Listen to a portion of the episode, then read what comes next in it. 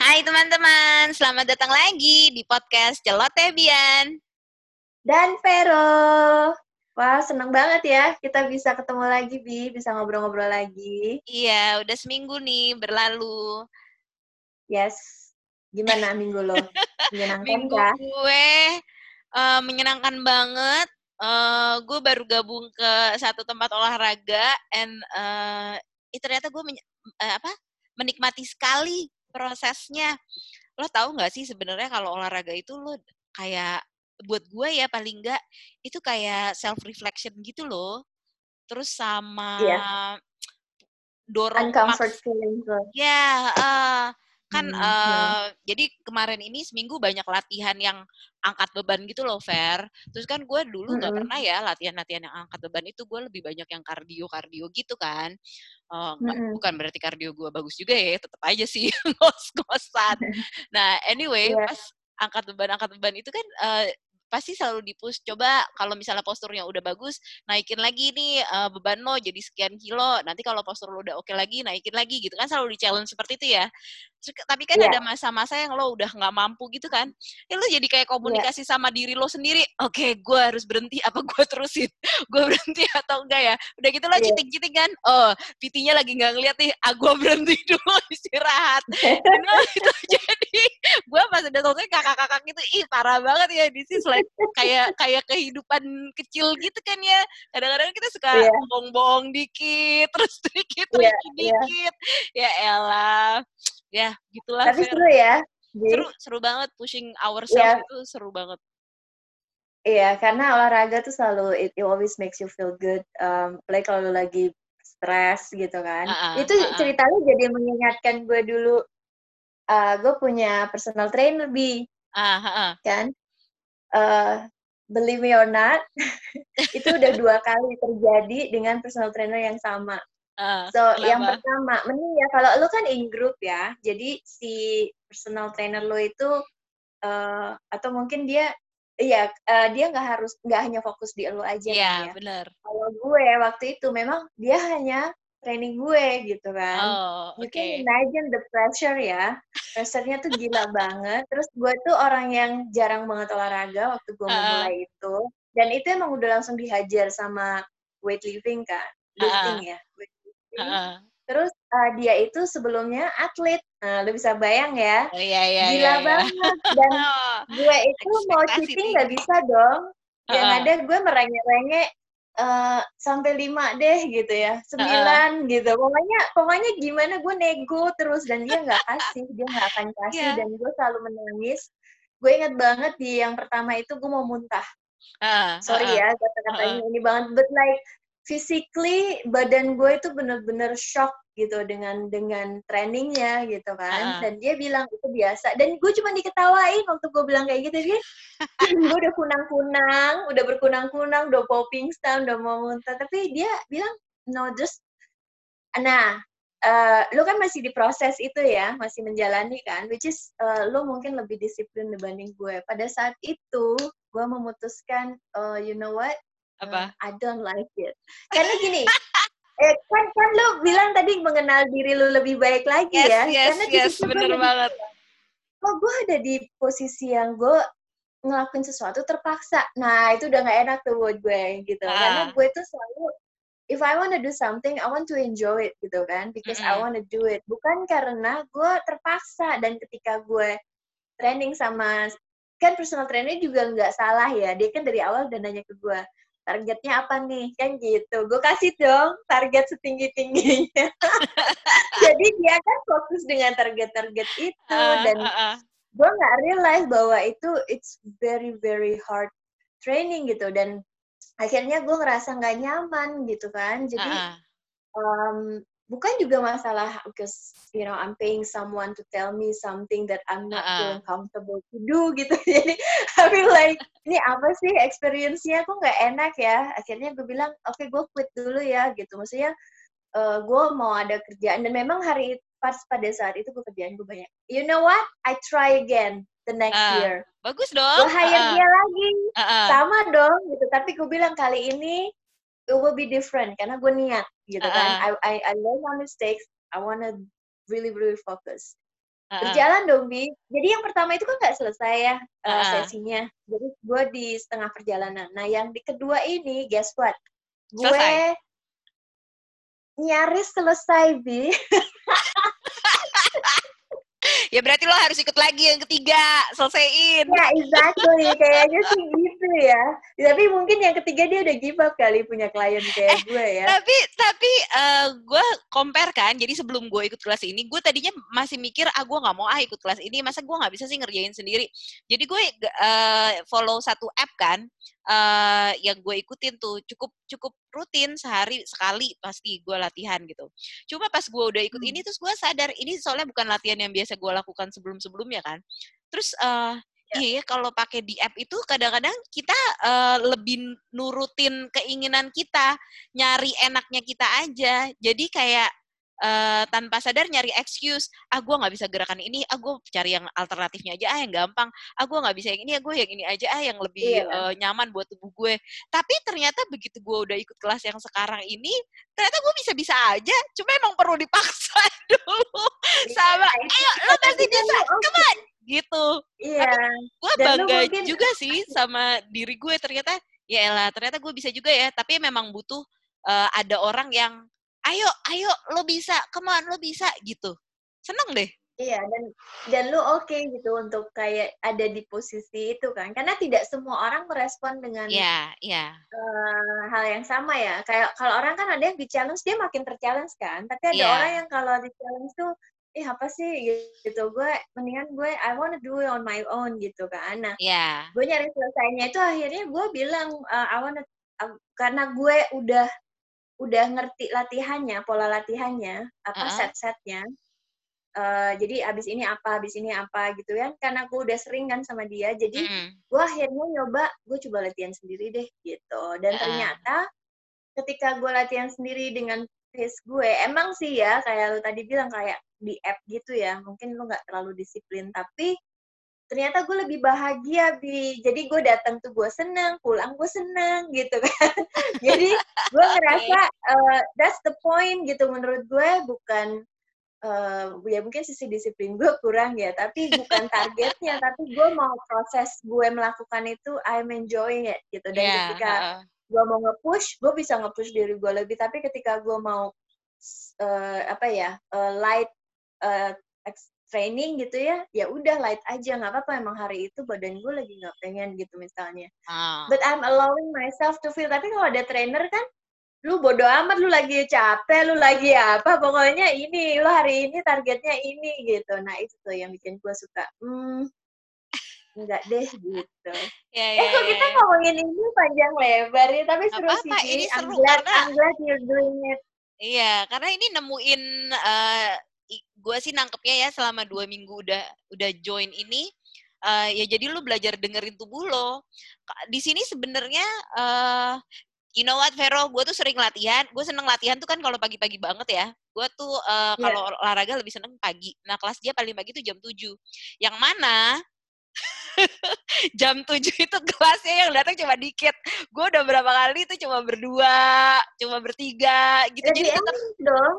Iya tetap yeah. aja fair. Jadi gak kayak maksud gue gak kayak dia ngajar kelas. Jadi tetap gue kayak one on one aja karena um, apa oh, iya, yang iya. yang iya. instrukturnya yeah. tuh bisa berdua bertiga kan. Jadi kalau kita cuma bertiga hmm. ya tetap aja gue satu satu. Oh iya. tapi bener, bener, that's bener. interesting. Dia dengerin kita, tapi kita juga uh, gue juga dengerin tubuh gue, tapi gue juga try, ayo push lagi, ayo push lagi gitu. So nggak tahu ya, oh. gue menikmati aja sih, menikmati si prosesnya itu karena uh, apa ya, ternyata bisa, uh, lakuin sesuatu yang lebih dari yang gue pikir, gue bayangin gue cuma bisa segini nih, yang gue pikir kalau gue ngelakuin iya. ini gue takut nanti lutut gue sakit, nanti gue takut ini, gue ini. Gue udah tahu sih rasanya pasti akan sore, itu kan gue udah udah udah mikirin kan. Tapi, uh, yang apa apa seneng aja ada yang nge-push, uh, bahwa lo bisa lo lo bisa lebih, ayo lagi ayo lagi, gitu. That's interesting, menyenangkan sih buat gue. Iya mungkin juga tergantung ya tapi ya every trainer inilah ya. Mungkin yeah. kalau yang ini benar-benar nggak bisa dipatahin sih kalau trainer gue memang dia atlet bo. Jadi kan dia nggak nggak ada manis-manisnya juga kalau nyuruh gitu loh. Ayo yeah. gitu. Santai aja dia gitu. Jadi yeah, gue yeah. kayak mm, gitu. Nah gue dulu seneng tuh kalau gym gymnya uh, kosong gitu. Kan lu ini ya maksudnya alat semua buat lu ya. Yeah, Kalau rame itu biasanya nunggu alatnya kan lama ya. Yeah. Kayak oh masih dipakai ini lu jadi nunggu bengong gitu kadang ini nggak enak banget sih. Tapi belakangan ini gue udah udah aduh udah nggak tahu lagi deh uh, kapan bisa ke gym lagi. Udah, karena... ayo berarti next round sama si PT yang ini.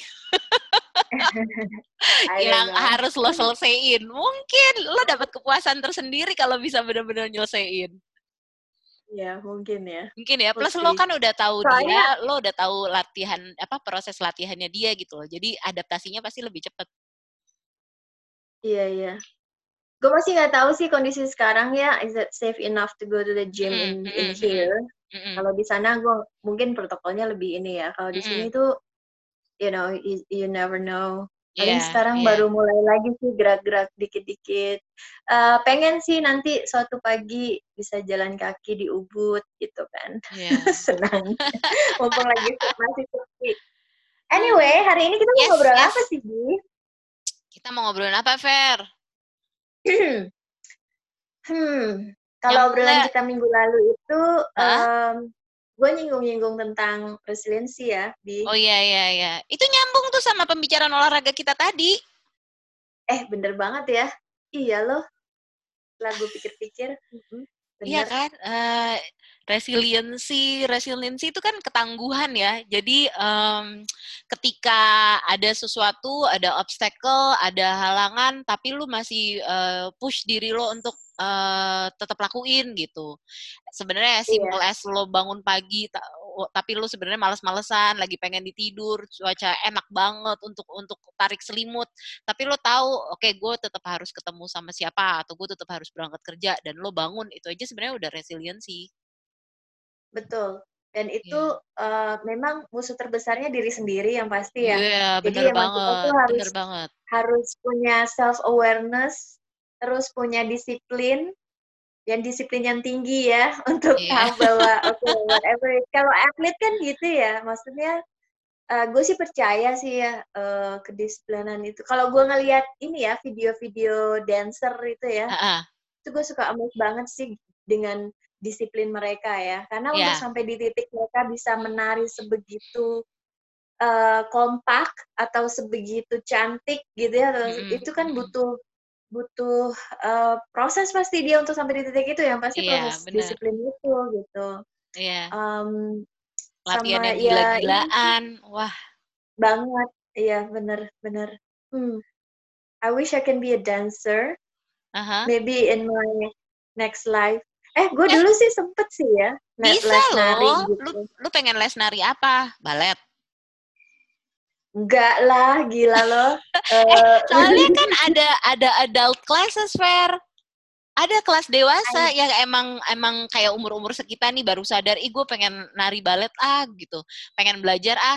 Itu ada loh yang buka ya, tapi kan lo nggak bisa me, me, apa menargetkan punya uh, kelenturan yang sama sama apa teman-teman kita yang latihannya hmm. udah dari kecil gitu kan. Tapi hmm, hmm, untuk untuk fulfilling wish gitu itu menarik loh. Ada ada kelasnya. Ya, ya maksudnya uh, emang gak pernah terlambat sih ya untuk belajar uh, sesuatu. Uh, uh. Uh, siapa tuh yang baru mulai melukis umur 40-an? Monet ya, kalau nggak yeah. salah. Uh, uh, uh. Jadi uh, ya sebenarnya kita nggak pernah ada Eh, ini ya bi nggak pernah ada titik di mana oh lu udah telat lo belajar ini ya uh, gue sih percaya itu ya uh, kan balik lagi ke drive lo nih. Lo lo uh, seberapa pinginnya gitu. Tapi juga tetap masih tahu batasannya ya. Gitu. Hmm. tetap realistis lah. betul. kan yang hmm. yang bisa yoga sampai umur 90 itu kan juga lo kebayang gak sih resiliensinya dia untuk tapi pasti juga ada passionnya juga ya kalau kayak gitu ya. Banget. Ya ya it's a call ya mm-hmm. mungkin kalau lo tiba-tiba drive lo nanti misalnya di sport gitu wah semakin lo jalanin lo semakin believe mm-hmm. you know with what you're doing terus lo bisa jadi personal trainer dulu juga gitu kan karena memang mm-hmm. mereka udah ada di di path itu gitu nah, mm-hmm. bisa banget sih bisa banget Um, ngomong-ngomong tentang ini, gue mau jadi keinget cerita gue nih, Bi. Boleh bagi-bagi cerita nggak? Kenapa? Boleh dong. Boleh banget. Iya. Iya, cuman uh, gara-gara ya kata-kata resilience ini sih ya, itu sebenarnya merefleksikan perjalanan gue juga selama ini sih, Bi, gitu, kalau boleh bagi cerita. Jadi, hmm. Hmm, selama lima tahun belakang ya, mm-hmm. gitu yang sudah gue jalanin ini hingga di titik sekarang um, gue ngerasa cukup banyak momentum kalau mau dibikin timelinenya ya itu tuh uh, kurvanya tuh benar-benar naik turun naik turun naik turun gitu uh. kan tapi uh, sebenarnya eh tapi well mungkin lebih banyak turunnya sih bi kalau uh. kalau boleh jujur gitu naiknya naiknya tuh dikit gitu terus tapi turun lagi naiknya dikit turun lagi nah um, jadi kayak yang pernah gue bagi sebelumnya ya cerita tentang gue pernah di Nepal uh, kemudian ada gempa itu ya mm-hmm. itu sebenarnya mengawali gue belajar tentang mental health tentang mm-hmm. self awareness tentang uh, apa ya resilience itu tadi gitu mm. jadi gue nggak pernah Iya tentu saja setiap momentumnya itu kesadaran diri gue berbeda ya yeah. gitu. Jadi um, ya pengalaman hidup pengal usia juga mungkin waktu itu. Jadi um, sebelum kejadian itu hidup gue itu masih you know you I'm so young and free and uh -uh. you know like naif gitu kan. Like, happy happy hura-hura ya. Nah, banget. Jadi um, mungkin self awareness gue itu nggak sebaik ketika gue memang mengalami beberapa momentum yang cukup intens gitu mm -hmm. tapi gue percaya banget sih bi kita tuh lebih punya self awareness lebih baik lagi ketika kita memang ada di momentum yang memang uh, cukup life, life uh, iya exactly. Hmm. Jadi uh, itu tuh benar-benar yang gue rasain banget sangat membantu gue untuk uh, bisa grow up ya, bisa tahu bahwa oh I'm actually feeling this uh, and hmm. I'm actually uh, you know having this uh, pain gitu misalnya ya, yang sebelumnya tuh tidak pernah gue sadarin ya, dan tidak pernah gue ekspresikan, tidak pernah gue ungkapkan, hmm. tidak pernah gue suarakan gitu ya. Hmm. Um, dan uh, perjalanan gue untuk sampai di titik gue bisa memproses, uh, having an awareness itu tuh gila banget sih dan uh, menurut gue uh, that's the most um, proud moment ya buat diri gue sendiri yeah. untuk iya. sampai di titik itu gitu. Nah, uh-uh. jadi uh, ketika gue ngalamin post trauma syndrome setelah gempa, lalu ketika gue uh, apa ya pernikahan gue gagal mm-hmm. gitu kan, mm-hmm. terus ketika uh, sahabat gue juga uh, pergi, maksudnya dia harus pindah, jadi mm-hmm. um, kedua sahabat gue itu harus pindah karena dia mereka harus ngikutin suaminya gitu kan.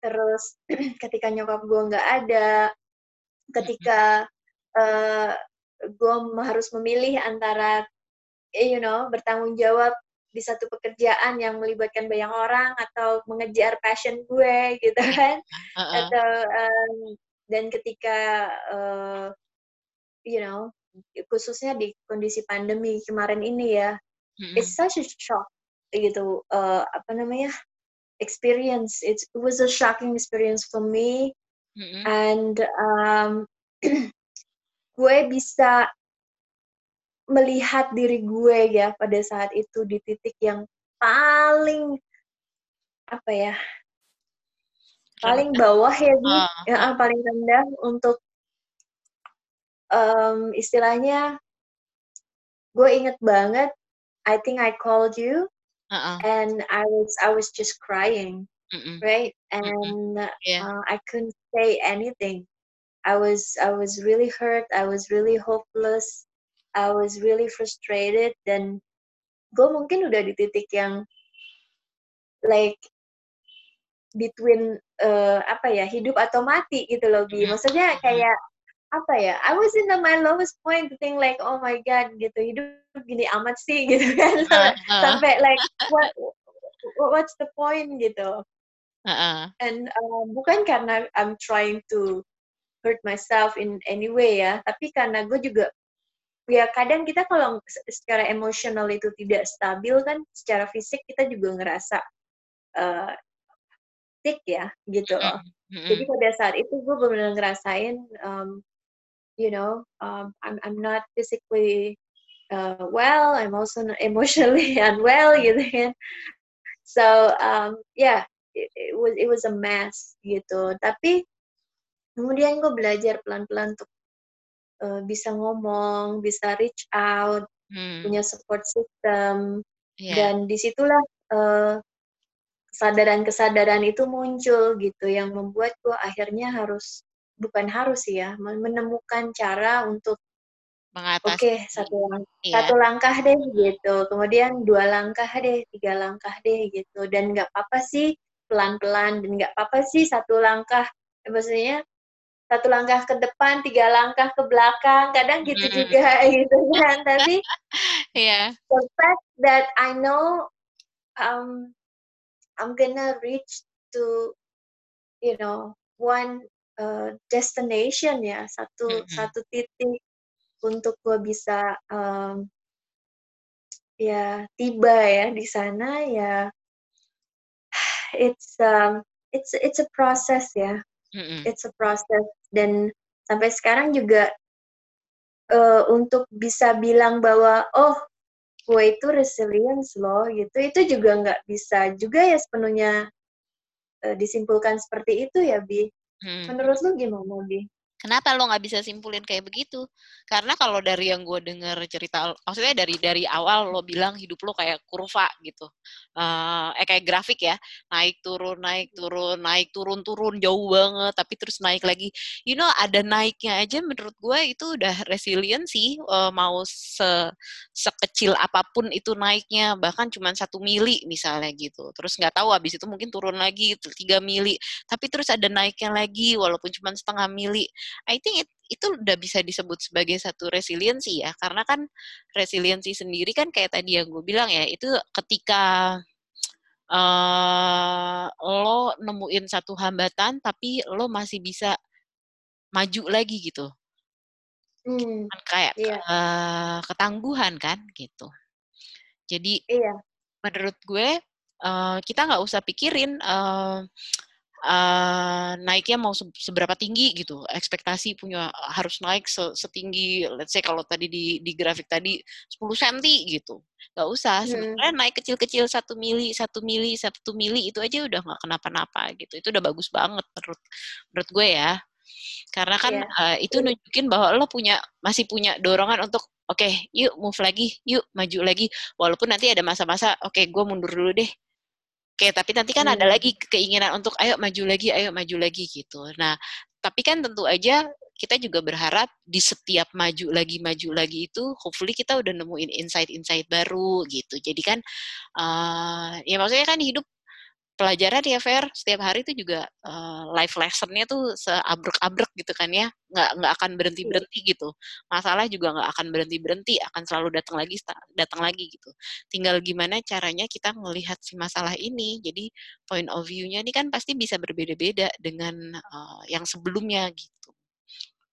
Iya. gitu. Kalau ada yang bilang sih hidup itu ya gitu-gitu aja gitu. Hmm. Maksudnya ya naik ya kalau nggak naik ya turun gitu. Ya, sebenarnya benar, hidup itu benar. ya yang beda itu sebenarnya respon kita gitu. Yes, sebenarnya yang dikasih ke kita itu ya akan berulang-ulang different uh -uh. story, same uh -uh. situation sometimes tapi tergantung kita semakin kesadaran diri kita itu kuat ya respon kita juga akan berubah gitu kan mm-hmm. di, di setiap masalah itu jadi nanti akan naik kelas aja gitu naik naik situasinya beda sedikit yeah. tambah lagi gitu nah tadi ngomongin tentang lo bilang yang penting kita tahu bahwa you know uh, kita harus terus maju ke depan gitu ya uh-uh. kita kita tahu bahwa kita harus terus melangkah itu nah kalau gue yang pernah ngalamin di titik itu uh-uh. um, ketika gue ada di titik yang paling rendah itu ya untuk tahu kan kalau udah di paling rendah itu pilihannya adalah stay di titik itu atau lu naik gitu kan. Mm. Nah, jadi bounce back-nya ini itu apa gitu Dan uh, yang pasti pertama harus punya, gue ngerasa support system itu penting. Yang kedua, um, gue harus nemuin why gue gitu kan. Mm. Mm. Why gue untuk kenapa gue harus naik ke sana. Karena akan mudah memang orang kalau ada di titik rendah itu ya untuk nggak nggak nemuin why-nya. Ngapain mm -hmm. kenapa gue harus ke sana gitu kan. Mm -hmm. bukannya bukannya uh, oh kenapa gue harus ke sana? Bukan begitu ya intonasinya yeah. tapi uh, lebih ke kenapa gue harus ke sana? Mendingan gue di sini gitu kan. Nah gue tuh kayak harus ngelawan itu gitu. Gue harus ngelawan untuk kenapa ya gue harus ke sana lagi? Kenapa gue harus naik lagi? Gitu. Nah why-nya ini juga perlu proses sih untuk bisa yes. nemuin ketika oh um, ya gue mengalami di di di situasi gue hampir hidup atau mati itu kenapa ya gitu.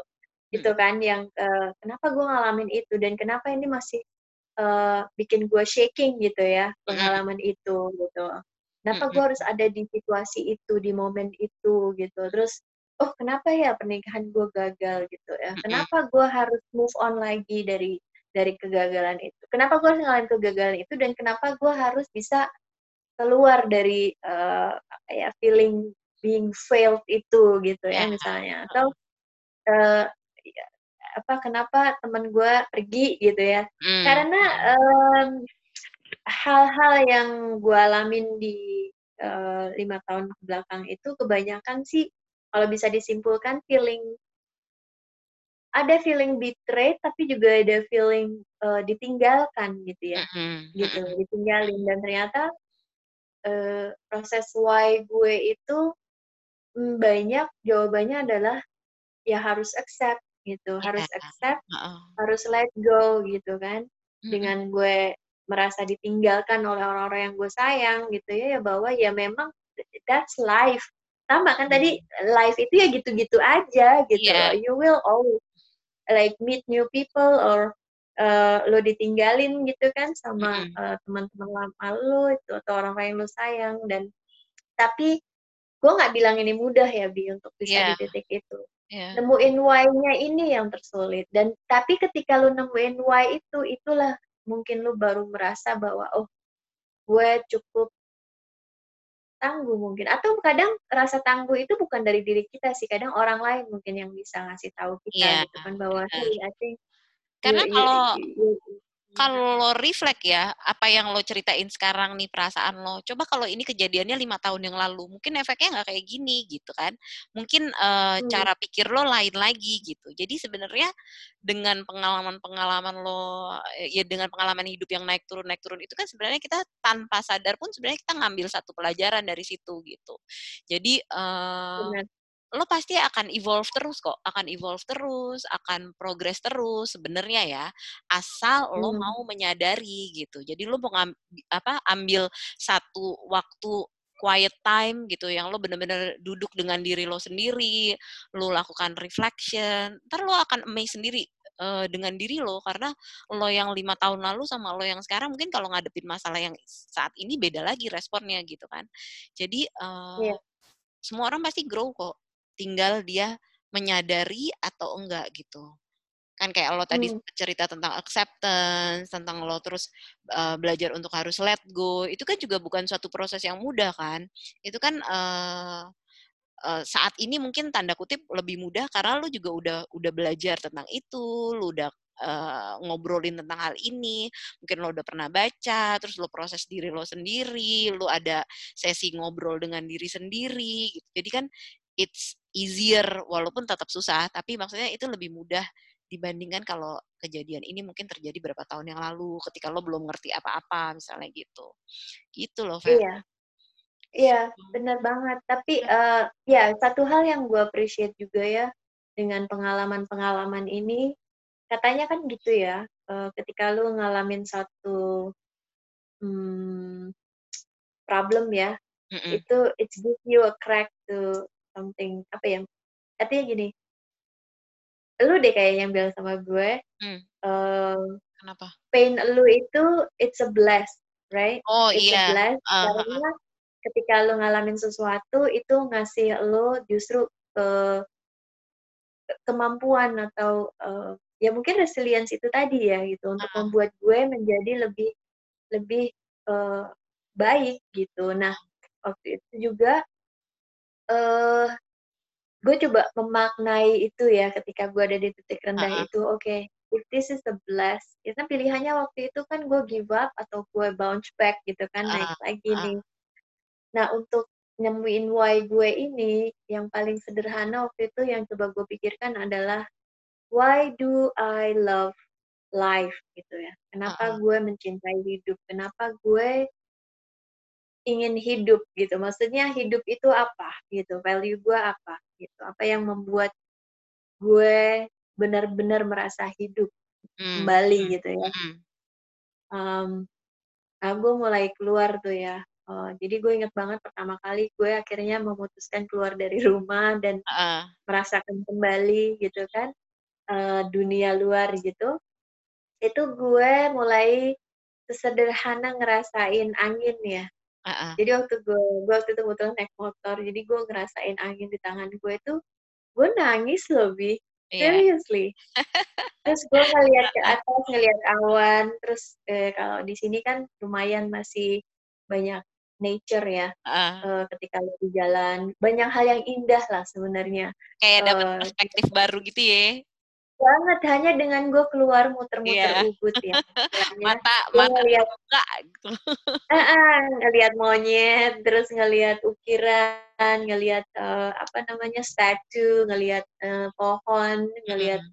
anything everything then it has colors it has smells mm -hmm. um, dan gue di situ gue baru sadar oh gila uh, this is ini loh yang gue take it for granted selama ini gitu kan dan mm -hmm um, ketika lo memang merasa sick ya, entah itu emotionally, mentally, physically apa pun itu, hmm. emang memang memang lu butuh why lu itu yang yang lu bisa connect sama hidup gitu loh at the end, hmm. gitu yeah. kan? Kenapa uh, kenapa lu memang perlu bang berdiri dan perlu ngelangkah lagi itu tuh harus benar-benar lo cari gitu entah itu dari alam entah itu dari keluarga, entah itu dari apa pun deh yang membuat lu punya drive gitu. Dan uh, it was very emotional for me. Uh, it was hard. Uh, tapi ya proses acceptance itu juga bukan terjadi satu malam, ya kan? Yo, dan yang paling berat sebenarnya proses acceptance diri sendiri dan memaafkan diri sendiri itu sebenarnya yang paling berat sih menurut yes. gue yes, yes. Karena kadang kita terfokus dengan oh ini si orang lain gitu-gitu kan. Iya. Yeah.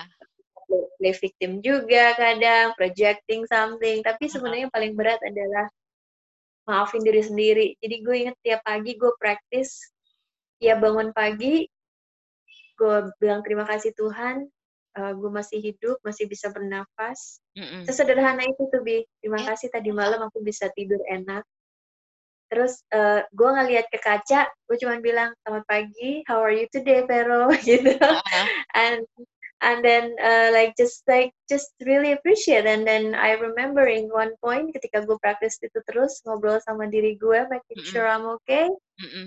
terus gue bilang hey I forgive you Mm -mm. I I keep repeating that over and over that I forgiving myself mm -mm. and I was crying and um, yeah it just just start from that point and then things just feeling a little bit better each day. Mm. and thanks to you also B karena um, lo tuh selalu yang you know you're my biggest support system juga sih.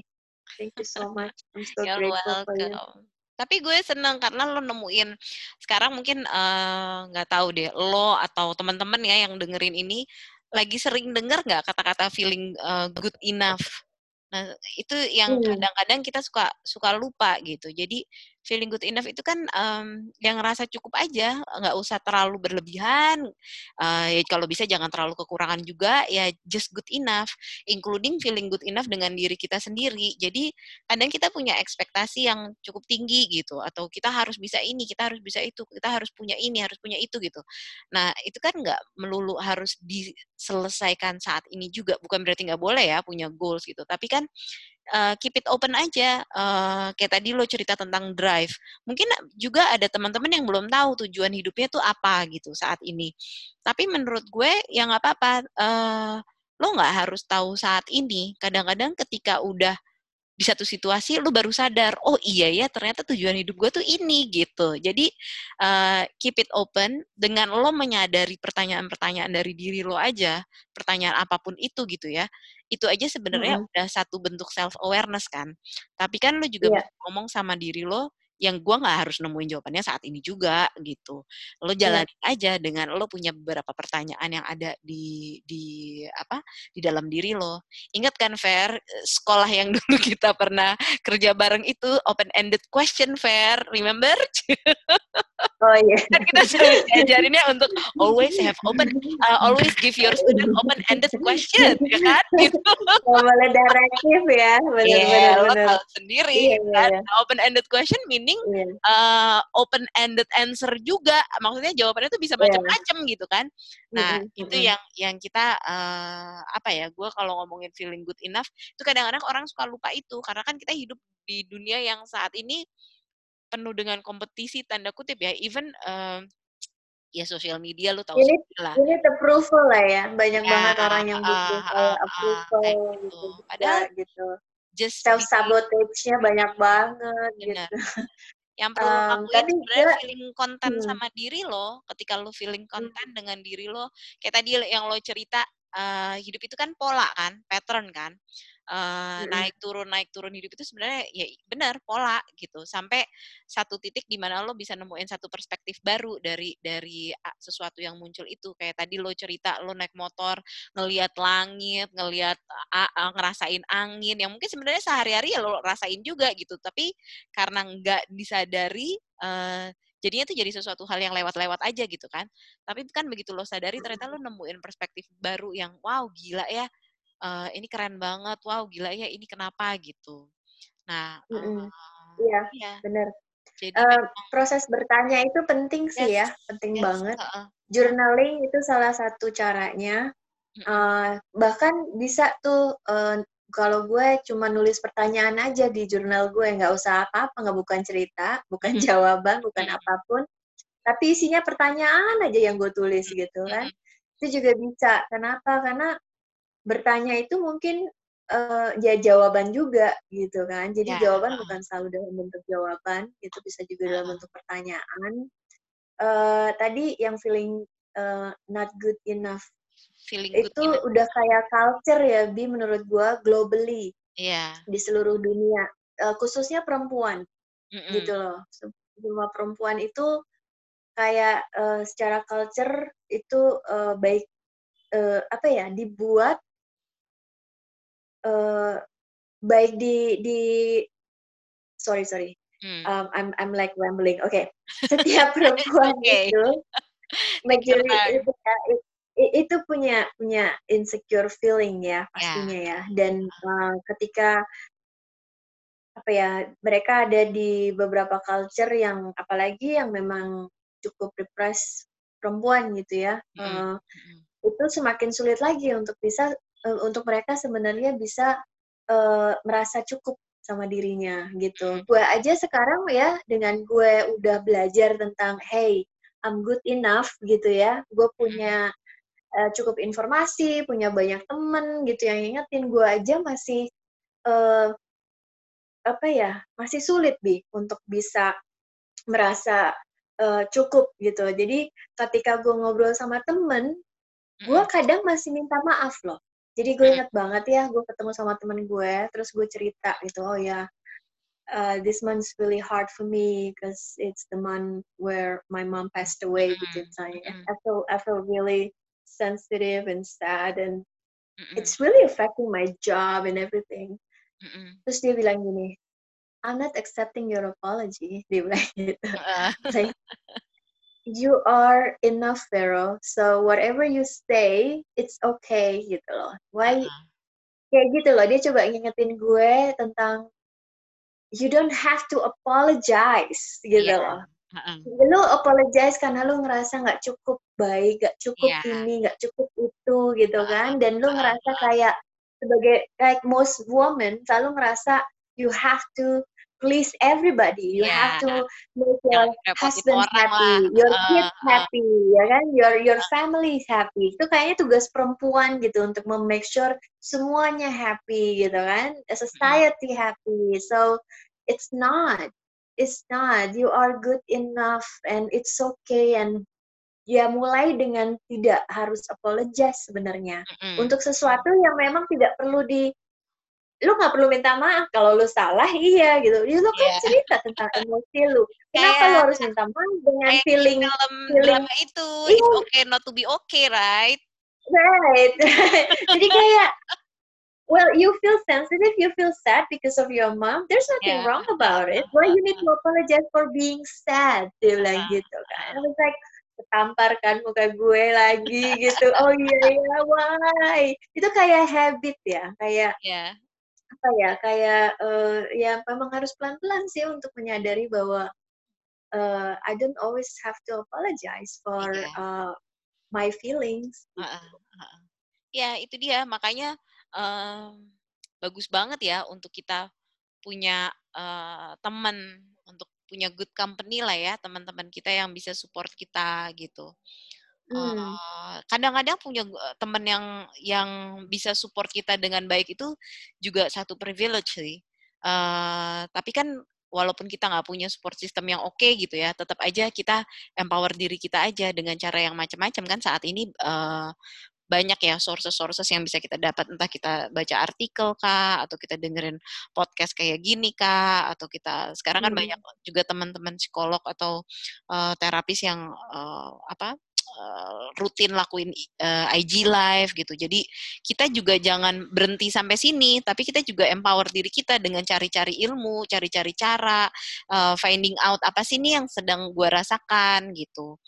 Menurut gue sih ya. itu juga penting banget. Nah, untuk lo bisa nyari ke situnya, lo butuh self awareness dulu kan, untuk sad, uh, lo butuh sadar dulu uh, apa ya yang lagi terjadi sama gue gitu kan. Nah, itu yang yang lo bilang tadi, yang punya pertanyaan-pertanyaan dalam hidup itu yang nggak ada yang salah, nggak kenapa-napa. Justru iya. pertanyaan itu salah satu harus nanya sih. Iya, lebih. itu satu langkah sebenarnya menuju self awareness dengan lo nanya, ya kan? Gitu. Iya, iya. Karena uh, menurut gue ini bukan benar atau salah ya, tapi mm -hmm. gue juga bertemu orang-orang yang sudah uh, usianya hmm, hampir 50 ya, 40 sekian lah, 45, 40. Jadi gue gue memang kenal banget nih sama sama seseorang ini. Mm -hmm. Dan um, sedihnya adalah orang ini tidak memiliki self awareness yang cukup ya. Semua mm -hmm. orang pasti punya, tapi levelnya yang berbeda kan, bi, mm -hmm. gitu kan. Dan jadi um, sedihnya ketika uh, levelnya itu tidak naik, gitu ya di situ-situ aja level awarenessnya dia um, akhirnya yang gue lihat kayak uh, kayak robot ya hmm. mungkin ini agak hard ya gue ngomongnya ya kayak robot hmm. tapi memang jadi kayak kadang dia nggak tahu yang dia jalanin itu apa dan kenapa gitu hmm. dia taunya ada instruksi ada guide guidelines gitu ya, ada schedule, ada apa pun itulah yang uh, di, disuruh ke dia dan dia menjalankan itu tanpa dia bertanya, tanpa jadi tidak ada proses tidak ada proses pembelajarannya walaupun uh, apa yang dikerjakan itu selesai, apa pun yang dilakukan itu dan gitu ya. Tapi mm-hmm. kalau tidak ada uh, self awarenessnya tidak tahu kenapa dia melakukan itu akhirnya kok kayaknya jadi nggak ada rasanya ya hmm. hambar gitu loh kayak jadi nggak ngerti oh kenapa aku begini tuh nggak tahu gitu hmm. um, tapi di sisi lain ada juga uh, sisinya dia itu yang gue lihat um, dia jadi tidak punya uh, level stres seperti orang lain ya, yeah. karena kan dia tidak menganalisa apa pun, tidak merasa apa pun, jadi bagi dia nggak pernah ada masalah. Itu uh. hanya sesuatu hanya harus di kerjakan atau dijalani uh-uh. gitu here and now-nya banget ya Bi ya here and now oke okay, I'm doing it eh, tapi Vero nah, ignorance is a bliss Iya tahu juga ya gue ignorance atau bukan oh my God. Ya, tapi kan bener kan? Cuma uh, ya, ya, ya, ya. ya gak tahu ya. Kayak lo pernah pernah ceritain orang ini ke gue kan? Terus uh, gue inget banget jawaban gue ya. Mungkin bukan itu um, ya, uh, dia dia levelnya di situ iya, di situ. Iya. Kita kan nggak pernah apa tahu bilang waktu apa itu gini setiap setiap orang itu punya wisdomnya masing-masing. Ya, ya, ya, ya. Jadi kita kan nggak pernah tahu dia dapat wisdomnya dari mana, dia dapat self awareness ya. dan kita kita nggak tahu uh, 100% hidupnya dia kan gitu sebenarnya cara yeah. dia berpikir 100% Betul. kan kita nggak ngerti gitu ya mungkin di kerjaan yeah. dia begini tapi di sisi yang lain yang kita nggak pernah lihat itu mungkin dia punya wisdom yang lainnya itu gitu yang kita mungkin nggak pernah tahu yang kita nggak tahu karena iya, pengalaman yeah. kita uh, level kita nggak di situ yeah. tapi mungkin yang yang yang gue personally bagi hari ini adalah lebih ke self awareness untuk yeah. berani bertanya mempertanyakan banyak hal lah gitu. Jadi yeah. mulai dari situ sih menurut gue exercise-nya be curious aja tentang tentang banyak hal. Nggak ada yang salah kok. Kayak anak kecil aja yang ini kenapa? Ini kenapa begini? Ini kenapa begitu? Lebih ke situ sih menurut gue. Ya, yeah, dan nggak harus melulu punya jawabannya, tapi ada. Betul, betul, you know, betul. Kayak kayak self awareness itu sendiri sebenarnya start dari uh, kalau sekarang tuh juga lagi ngetren nih kalau di sekitaran gue ya ngelakuin gratitude jurnal itu aja udah bagus banget ya kan? Apa yang lo lo berterima kasih hari ini gitu. Tiga hal yang lo ber, berterima kasih misalnya. Nah itu aja sebenarnya udah satu langkah menuju self awareness atau doing self care ya. Uh, kalau lo punya waktu 10 menit khusus untuk diri lo sendiri, apa yang akan lo lakukan? Kalau lo bisa temper diri lo nih, uh, dalam waktu 10 menit misalnya entah lo mandi pakai sabun wangi kesayangan lo kah atau yang suka pakai oil misalnya diffuse oil yang dia paling cintain yang wanginya paling uh nyaman banget buat dia atau as simple as gue suka bilang sama orang tua orang tua klien gue tuh yang yang anaknya masih kecil-kecil ya gue suka bilang sama mereka loh lo bangun deh jam 11 malam atau jam 12 malam pas anak-anak udah tidur, suami udah tidur, lo bikin teh aja, bikin teh anget, terus nongkrong di ruang tamu sendirian. Itu juga self care lo, gue bilang gitu. Karena kan lo punya quiet moment yang lo bisa reflect ke diri lo sendiri apa apa pun itu ya menikmati perasaan-perasaan dan pikiran-pikiran lo itu gitu. Itu aja udah iya. satu bentuk self care yang simple banget gitu. Maksudnya teman-teman mesti tahu juga self care itu nggak melulu kita harus traveling ke mana, kita harus makan di tempat yang mahal gimana, mengeluarkan uang atau ini ya, as simple as di rumah aja, quiet diri time, sendiri. ya 10 menit aja asal dilakuin iya. rutin yeah. itu sebenarnya udah bagus banget. Nanti kalau udah kita rutin uh, punya self care ya, nanti self awareness kita juga akan meningkat karena kita terbiasa untuk dengerin untuk dengerin tubuh yeah. kita nih mau ngomong apa sih, pikiran kita mau ngomong apa sih. Nah, itu menyenangkan banget loh, sensasi yang menyenangkan banget. Jadi lo uh, tubuh kita itu kan sering ngasih uh, kode-kode, ngasih alarm, ngajak komunikasi, cuma kita nggak pernah dengerin. Nah, itu dia yang yang Bener banget. sedihnya hmm. ya gitu. Eh jangan kaget kalau sekarang tuh kan sering ya uh, orang-orang umur 35 tahun stroke, ya kan? Umur 35 tahun iya jantung. Sebenarnya mungkin tubuhnya udah kasih tanda-tanda, cuman kitanya yang nggak dengerin gitu. Maksudnya kalau kalau ngomongin iya. sesuatu yang fisik gitu, including our mental health, mental health juga gitu. Sebenarnya uh, tubuh kita mungkin udah kasih kode dengan bilang, eh gue nggak nyaman deh di sini. Tapi kita mungkin bilangnya, ah nggak apa-apa, kan cuman ini gitu. Uh, kita iya. yang mesti tahu sampai bukan berarti kalau apa pun yang disampaikan kita harus nurutin ya karena kan kadang-kadang uh, nanti kita jadi oh soalnya badan gue bilang jangan gitu terus kita jadinya nggak mau ngapa-ngapain gitu ya nah itu kan juga jangan tapi the idea of having um, reflect ya reflecting yeah. Iya. kemampuan reflecting. Jadi ketika tubuh bilang jangan atau tubuh bilang iya, pikiran kita bilang gitu, ya kita reflect aja gimana ya menurut gue eh, menurut kita kalau misalnya ini dilakuin atau nggak dilakuin kira-kira apa yang akan terjadi gitu. Jadi ngobrol lah sama sama diri sendiri. Karena uh, yang Vero bilang oke okay, mungkin buat gue enggak. Yang gue bilang oke okay, mungkin buat Vero enggak gitu. Jadi kita yang harus ngobrol sama tubuh kita sendiri sama pikiran kita gitu. Iya bener banget sih. Mm -mm. wah menarik juga ya. Gue seneng yeah. sih obrolan yang kali ini uh, banyak banyak insight juga yang gue dapet mm-hmm. lagi gitu kan mm-hmm. walaupun udah diproses udah udah dijalanin tapi ketika diobrolin lagi itu tetap ya nemuin insight-insight baru gitu. Mm-hmm. Um, seru banget ya Bi, uh, gue sangat menikmati loh obrolan yang sekarang.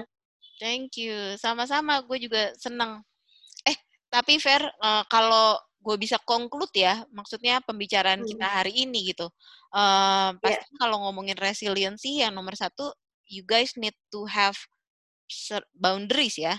Pasti nomor satu boundaries gitu. Maksudnya uh, kalian tahu mana yang kalian nyaman, mana yang kalian gak nyaman gitu. Karena boundaries itu cukup penting. Uh, maybe kita bisa bikin ini fair ngobrolin tentang boundaries. Karena uh, boundaries ini nggak semua orang juga ngerti gimana cara cara mainnya ya tanda kutip gitu. Iya.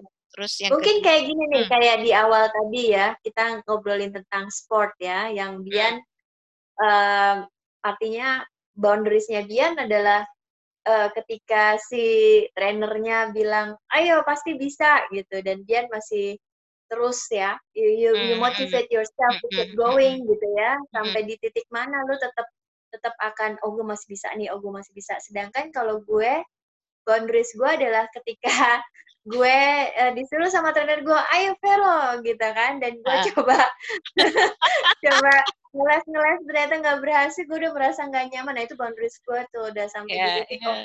gue nggak nyaman nih nggak enak gue nggak mau lanjut lagi atau gue mau uh, trainingnya sendiri gitu misalnya uh, nah uh. itu tuh boundaries setiap orang beda-beda ya Bia yeah. gitu. Iya. jadi itu tadi yang dibilang Bian sama boundaries yang mungkin nanti next time kita bisa obrolin lebih ya, kita bahas lagi lebih dalam gitu ya.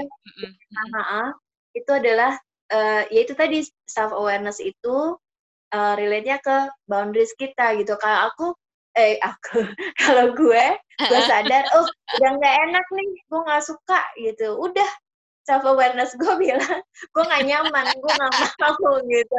Mau dipaksa itu nggak bisa gitu. Ya, nah, mungkin kalau kalau dianalogikan boundaries itu kayak rumah uh, uh, dengan pagar. Nah, pagar itu adalah si boundariesnya gitu. Hmm. Jadi kan hmm. kayak rumah uh, walaupun sekarang di klaster ada rumah-rumah yang nggak pakai pagar, tapi kan tetap ada satu pintu masuknya kan. Nah itu sebenarnya kan. Ada CCTV-nya. Yeah. ada boundariesnya gitu. Nah iya. nanti kita akan bahas lebih uh, lanjut deh tentang boundaries karena sesuatu yang menurut gue penting juga sih untuk orang-orang tahu. Penting Jadi, banget. Boundaries itu uh -uh. separate kalau ngomongin resilience itu uh, ini yang mem mem membedakan siapa diri kita sesungguhnya, maksudnya in our core ya diri kita sebenarnya sama isu-isu uh, yang kita lagi hadapin nih gitu. Bahwa isu-isu itu kan nggak menggambarkan tentang diri lo gitu kan. Tapi kan ya memang sesuatu yang terjadi di luar gitu. Tinggal nanti kita bahas nih tentang si core-nya nih gimana cara cara handlingnya hmm. si masalah yang datang ini gitu. Nah kita harus bisa misahin dua hal itu. Jangan sampai apa yang terjadi sama lo itu define diri lo. Oh gue emang loser. Oh gue emang nggak bisa. Gue selalu gagal kalau ngerjain ini itu ini itu gitu. Padahal kan kita nggak tahu ya yeah. sebab kegagalan itu kan bisa dari macam-macam gitu. Nah terus yang kedua kedua yeah, menurut gue for you to be resilient itu it's good if you have a support system kalaupun lo nggak punya support system ya lo bisa cari uh, apa uh, bantuan lainnya yang mungkin nggak uh, ya nggak harus uh, teman ya tapi bisa macam-macam kan sekarang uh, sudah sudah informasi sudah cukup banyak gitu. ya ya uh, and jangan hmm. takut benar untuk mencari bantuan profesional nah terus yang iya. pasti yeah uh, self care self care tuh oke okay banget karena self care lead to self awareness ketika kita udah sadar dengan apa yang terjadi dengan diri kita, nah itu lebih gampang banget untuk kita uh, ngertiin kita tuh sebenarnya maunya apa sih. Kalau tadi ngomongin boundaries tentang core, yaitu semakin kita ngertiin core kita atau pusatnya kita, perasaan kita, itu semakin enak banget kita ngobrolnya karena kita jadi tahu uh, badan kita, tubuh kita, pikiran kita sebenarnya pengennya apa. Nanti kalau misalnya kita udah nemuin sesuatu itu, apa yang kita inginkan atau yang kita nyamannya di mana atau boundariesnya di mana dan kita harus latihan untuk accept accept itu ya menerima. Ya itu tadi kita ngomongin feeling good enough ya. Accept bahwa oke okay, mungkin gue saat ini uh, ada di level ini. Tapi kan uh, mungkin gue pengen move lebih tinggi lagi atau gimana gitu. Nah jadi uh, accept acceptance gitu. Acceptance itu bagus hmm. banget gitu. Karena kalau lo nggak accept itu akan repot banget gitu kayak lo nggak nggak meng, mengakui atau menerima bahwa gue saat ini ada di titik ini loh gitu nah itu kan nanti malah bingung lagi lo mau pergi ke mananya dari mana gitu dari titik mana terus juga menerima bahwa lo nggak melulu punya semua jawaban ya kan Fer gitu iya, kayak mm-hmm. kayak kita ngomongin ya, gue tambahin gue tambahin mm-hmm. dikit ya bi untuk mm-hmm. yang acceptance itu mm-hmm. um, karena kalau di perjalanan gue uh, mungkin re, uh, ke relate-nya lebih ke as a leader ya. Mm-hmm. Jadi perjalanan gue as a leader itu um, I tend to always want to control things, mm-hmm. ya kan? Mm-hmm. Karena well, I need to make sure that everything is safe gitu. Karena gue juga bergerak di pendidikan kan gitu. Mm-hmm. Jadi I have to make sure everything is safe for the kids. Jadi feeling that feeling is quite strong in me to always wanting to be in control. Nah, mm-hmm. controlling feeling ini itu kan uh, ini ya, uh, uh, kita kadang harus tahu hal-hal uh, yang sebenarnya uh, belum diketahui. Yes. Jadi kita bisa uh. mengantisipasi. Nah, ini kan relate-nya ke future ya, mm-hmm. gitu loh. Jadi kejadian-kejadian yang akan mungkin terjadi ini kan future uh, oriented gitu loh. Jadi mm um, ketika kemarin itu khususnya di pandemik ini ya proses acceptance tuh susah banget. Kenapa? Karena uh, gue masih ingin mengontrol bahwa semuanya itu baik-baik aja. Mm-hmm. bahwa planning-planning kita ini akan bisa berjalan bahwa kita ini akan safe gitu dan bahwa gue ingin memastikan bahwa semua orang itu safe. Tapi kenyataannya tidak I don't know anything maksudnya yes. gue tidak bisa mengontrol apa yang uh, terjadi di depan. Walaupun lu mau mengantisipasi seperti apa pun, lu masih nggak tahu ke depannya akan seperti apa. Khususnya situasi kemarin, lebih nggak tahu lagi gitu kan. Hmm. Everything hmm. is so uncertain. Jadi cukup bergejolak juga gue untuk bisa uh, apa ya memproses. Oke, okay, gue accept deh bahwa gue nggak bisa yeah. kontrol situasi ini uh -huh. dan nggak apa-apa. Nah, nggak yeah. apa-apa loh, gue nggak bisa ngontrol. Itu itu mungkin sebagian orang yang ada di posisi-posisi leader gitu ya uh-uh. uh, memimpin sesuatu atau memanage sesuatu itu cukup berat juga sih gitu yeah. untuk bisa memproses itu. Tapi juga mesti diingat bahwa acceptance itu bukannya kita give up, ya kan? Hmm, yeah. uh, mm-hmm. Tapi accepting bahwa ya situasinya seperti ini. Yes, this is stressful. Yes, this is painful. Yes, this is takes time, ya kan? Tapi kita nggak give up. Nah, itu dia sebenarnya menurut gue kuncinya si resilience tuh ada di sini. Ketika lo accept, yeah. then next what to do gitu. Yeah, yeah. Karena kan accepting mm -hmm. itu bukannya kita give up gitu, tapi kita mm -hmm. oke okay, mungkin gue harus ngelihat dari sisi lain, gue mesti ngelihat dari perspektif lain, atau gue mesti uh, diem dulu, sit with myself dulu, do reflective thought dulu, atau ngapain dulu yang bikin gue enak dulu, nyaman dulu, baru abis itu gue mikir ke depannya gimana gitu. Jadi I think terima dulu kondisinya yeah, gitu kan. Karena kalau lo nggak terima, gimana lo mau ini kan, mau mengakui hmm. apa yang kurang, apa yang bisa diperbaiki gitu karena lo selalu mikir yeah. ah bisa pasti ini bisa ini kita harus begini begini begini padahal mungkin sebenarnya enggak yeah. begitu gitu so the key is I think acceptance acceptance uh, acceptance ini yeah kuncinya sebenarnya. Nanti kan dari ketika yeah. lo udah accept, lo bisa bounce back yang tadi lo omongin tadi itu kan, gitu. Mm. Lo jadi tahu uh, kaki gue nih ada di posisi mana sih? Gue harus uh, gerak ke kiri, ke kanan, ke depan, ke belakang, ke mana gitu. Gitu, yeah. Vero. Hmm. That's what wow, I Wow, Di. Yes. Very interesting and uh, thank you so much untuk uh, kesimpulan-kesimpulannya. Semoga poin-poin yang kita sampaikan hari ini itu um, apa ya relate sama pengalaman teman-teman semua yeah. dan bisa sedikit banyak uh, inspire you guys to start questioning gitu ya, yeah. questioning yourself, make a journal, uh, punya self reflection kayak di, Dian uh, tadi bilang uh, self care itu penting banget um, mm -mm. apalagi bi Iya, itu mulai empower diri kita ya. Sebenarnya ini bagus yeah. banget nih yeah. teman-teman udah dengerin podcast kita aja. Promosi. ini salah satu bentuk, salah satu bentuk oh, empower yeah. diri sendiri. Benar. Dan yang paling penting ya, Bi, menurut gue uh, uh, khususnya khususnya perempuan ya, uh, uh. feel good enough. Yeah. Itu penting banget sih. Yes. Dan latihan terus untuk rasa cukup. Bahwa yeah. you know, you are good enough and you are enough. Yes, dan um, tahu kapan harus mencari bantuan. If yeah, it's, if benar, it's too overwhelming, uh, go get some help. Uh, itu bakal yeah. bantu lo banget lah mm-hmm. kalau menurut gue. Yeah. Ya, jangan takut minta Punya bantuan. Mm -mm. Betul yeah. banget. Oke, okay. well that was fun, B. Yes. Thank you for a very meaningful, fruitful conversation as always. Makasih juga um, udah membuka diri Vero cerita tadi, cerita tentang hmm, lo. My pleasure. Senang banget bisa berbagi. Uh, nanti kita ketemu lagi berarti minggu depan ya Bi ya? Yes, yes, kita ketemu lagi minggu depan di hari yang sama, di jam yang sama, hari Minggu jam 3 sore. Moga-moga obrolan uh, celotehnya Bian dan Vero hari ini bisa uh, ngasih insight ke teman-teman ya. Ada sesuatu yang yes. dibawa. Uh, ya, begitulah. Sampai ketemu minggu depan, teman-teman. Oke, okay, thank you. Bye. Oke, okay, bye Vero. Thank you for today. Thank you, Bian. Bye-bye.